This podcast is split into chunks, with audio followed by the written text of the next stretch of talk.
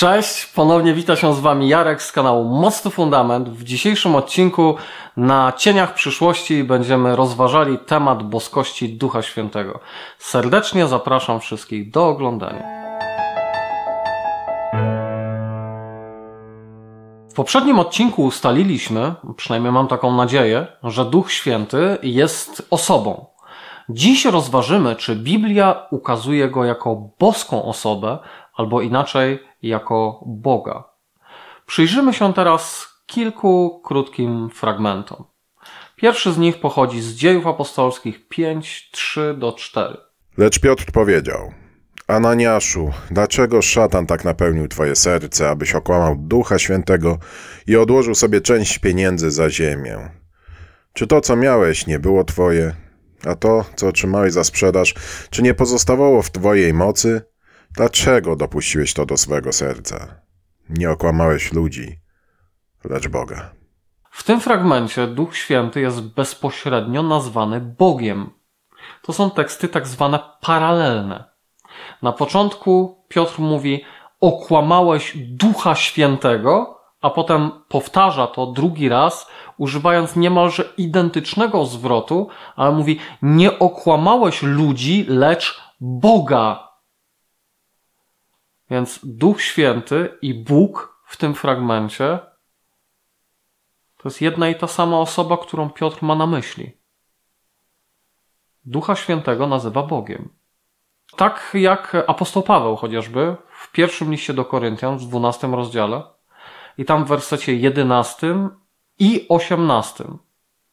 Posłuchajmy. A to wszystko sprawia jeden i ten sam duch, udzielając każdemu z osobna jak chce. Lecz Bóg umieścił członki w ciele, każdy z nich tak, jak chciał. Więc zobaczcie, na początku apostoł Paweł opisuje dary duchowe. Różnego rodzaju dary duchowe, wymienia je tam z nazwy nawet, a potem mówi, że za wszystkie te dary odpowiedzialny jest Duch Święty. On je rozdziela poszczególnie każdemu jak chce. Następnie, żeby zobrazować właśnie to, jak dary nawzajem się przenikają i uzupełniają, porównuje Kościół do ciała, do żywego organizmu i podsumowuje to identycznym zdaniem, jak dary duchowe, z jedną różnicą. Tu używa słowa duch, a w osiemnastym wersecie używa słowa Bóg. Lecz Bóg umieścił członki w ciele, każdy z nich tak, jak chciał. To jest znowu fragment paralelny. Duch Święty jest bezpośrednio przez apostoła Pawła nazwany Bogiem. Przejdziemy teraz do kolejnego fragmentu. E, będzie to fragment z Ewangelii Mateusza, 28 rozdział, wersety od 18 do 19. Wtedy Jezus podszedł i powiedział do nich: Dana mi jest wszelka władza na niebie i na ziemi. Idźcie więc i nauczajcie wszystkie narody, chrzcząc je w imię Ojca i Syna i Ducha Świętego. Imię w Piśmie Świętym oznacza charakter.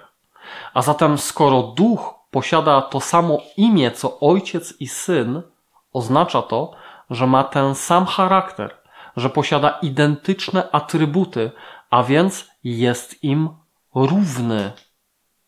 Z kolei patriarcha Job nazywa Ducha Świętego Stwórcą.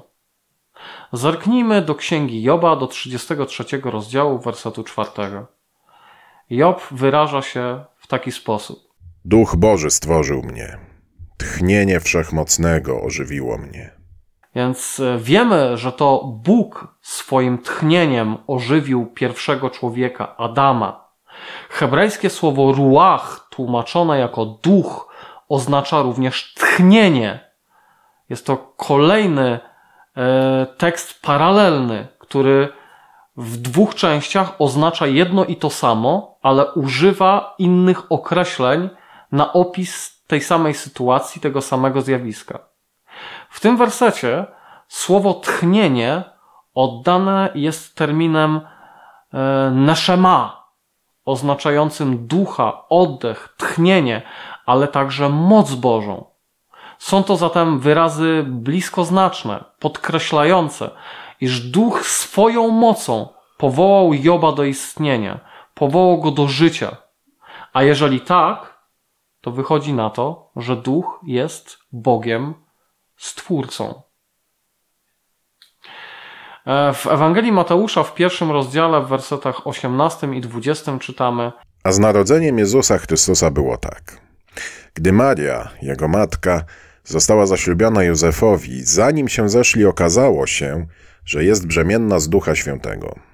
A gdy o tym rozmyślał, oto anioł Pana ukazał mu się we śnie i powiedział: Józefie, synu Dawida, nie bój się przyjąć Marii, twojej żony. To bowiem, co się w niej poczęło, jest z Ducha Świętego. Więc w tym fragmencie jest opisane, jak to Duch Święty sprawia, że kobieta, która nigdy dotąd nie zaznała współżycia z mężczyzną, zachodzi w ciąży. To jest nie do pomyślenia z ludzkiego punktu widzenia. To jest niemożliwe do zrobienia. A jednak Duch Święty to czyni. Tworzy życie w łonie kobiety. Jest to kolejny dowód na to, że Duch Święty jest wszechmogący, że nie ma dla niego rzeczy niemożliwych. Innym atrybutem Boga oprócz wszechmocy jest wszechobecność. Jednym z fragmentów, który, który o tym mówi, jest Psalm 139. Dokąd ujdę przed Twoim duchem? Dokąd ucieknę przed Twoim obliczem? Jeśli wstąpię do nieba, jesteś tam. Jeśli przygotują sobie posłanie w piekle, tam też jesteś. Gdybym wziął skrzydła zorzy porannej, aby zamieszkać na krańcu morza, i tam Twoja ręka prowadziłaby mnie, i Twoja prawica by mnie podtrzymała. Jeśli powiem, na pewno zakryją mnie ciemności, to i noc będzie dokoła mnie światłem. Nawet ciemność nic przed Tobą nie skryje. Dla Ciebie noc świeci jak dzień, ciemność jest jak światłość. W tym fragmencie słowo duch oddane jest małą literą i to jest to jeden z argumentów, które antytrynitarze lubią stosować. On mówi, jest duch z małej litery, więc nie może chodzić o ducha świętego, bo inaczej by było z dużej. Natomiast yy, yy, musimy zdać sobie sprawę z tego, że rozróżnienie na małe i duże litery, jak również na rozdziały i wersety, zostało wprowadzone do Biblii wiele wieków później za sprawą masoretów. Wcześniej wszystko spisywano dużymi literami, nierzadko łączonymi e, ze sobą, po to, żeby zaoszczędzić miejsce, dlatego że pergamin e, czy papirus były bardzo drogimi materiałami. Kontekst wyraźnie wskazuje tutaj, że chodzi o Ducha Świętego, a zatem jest on wszechobecny, czyli spełnia kolejną cechę, którą posiada Bóg. Świadczy to o tym, że on jest Bogiem, że posiada boski charakter. Ostatni fragment pochodzi z listu do Hebrajczyków, 9 rozdziału, i tam wersety 13 i 14. Jeśli bowiem krew wołów i kozłów oraz popiół z jałówki, którymi skrapia się nieczystych, uświęca aż do oczyszczenia ciała, to ileż bardziej krew Chrystusa, który przez Ducha Wiecznego ofiarował Bogu samego siebie bez skazy, oczyści wasze sumienie z martwych uczynków, by służyć Bogu żywemu? Więc według e, autora listu do Hebrajczyków, Duch Święty jest wieczny, co oznacza, że jest Bogiem, gdyż tylko i wyłącznie Bóg jest istotą wieczną, nieprzemijającą. I znowu tak przy okazji zauważcie, że tutaj są wymienione znowu trzy osoby: Chrystus, Duch i Bóg. Ciekawe. Ale będziemy e, jeszcze wracać do, do tego tematu w innym odcinku. Nie wiem jak e, wy, ale w moim odczuciu e, biblijne dowody potwierdzające boskość Ducha Świętego są jasne i niepodważalne. Jest w pełni osobą i jest do tego Bogiem Najwyższym. A wy, co myślicie na ten temat? Dajcie znać w komentarzu. Na dzień dzisiejszy żegnam się z Wami. Widzimy się w kolejnym odcinku.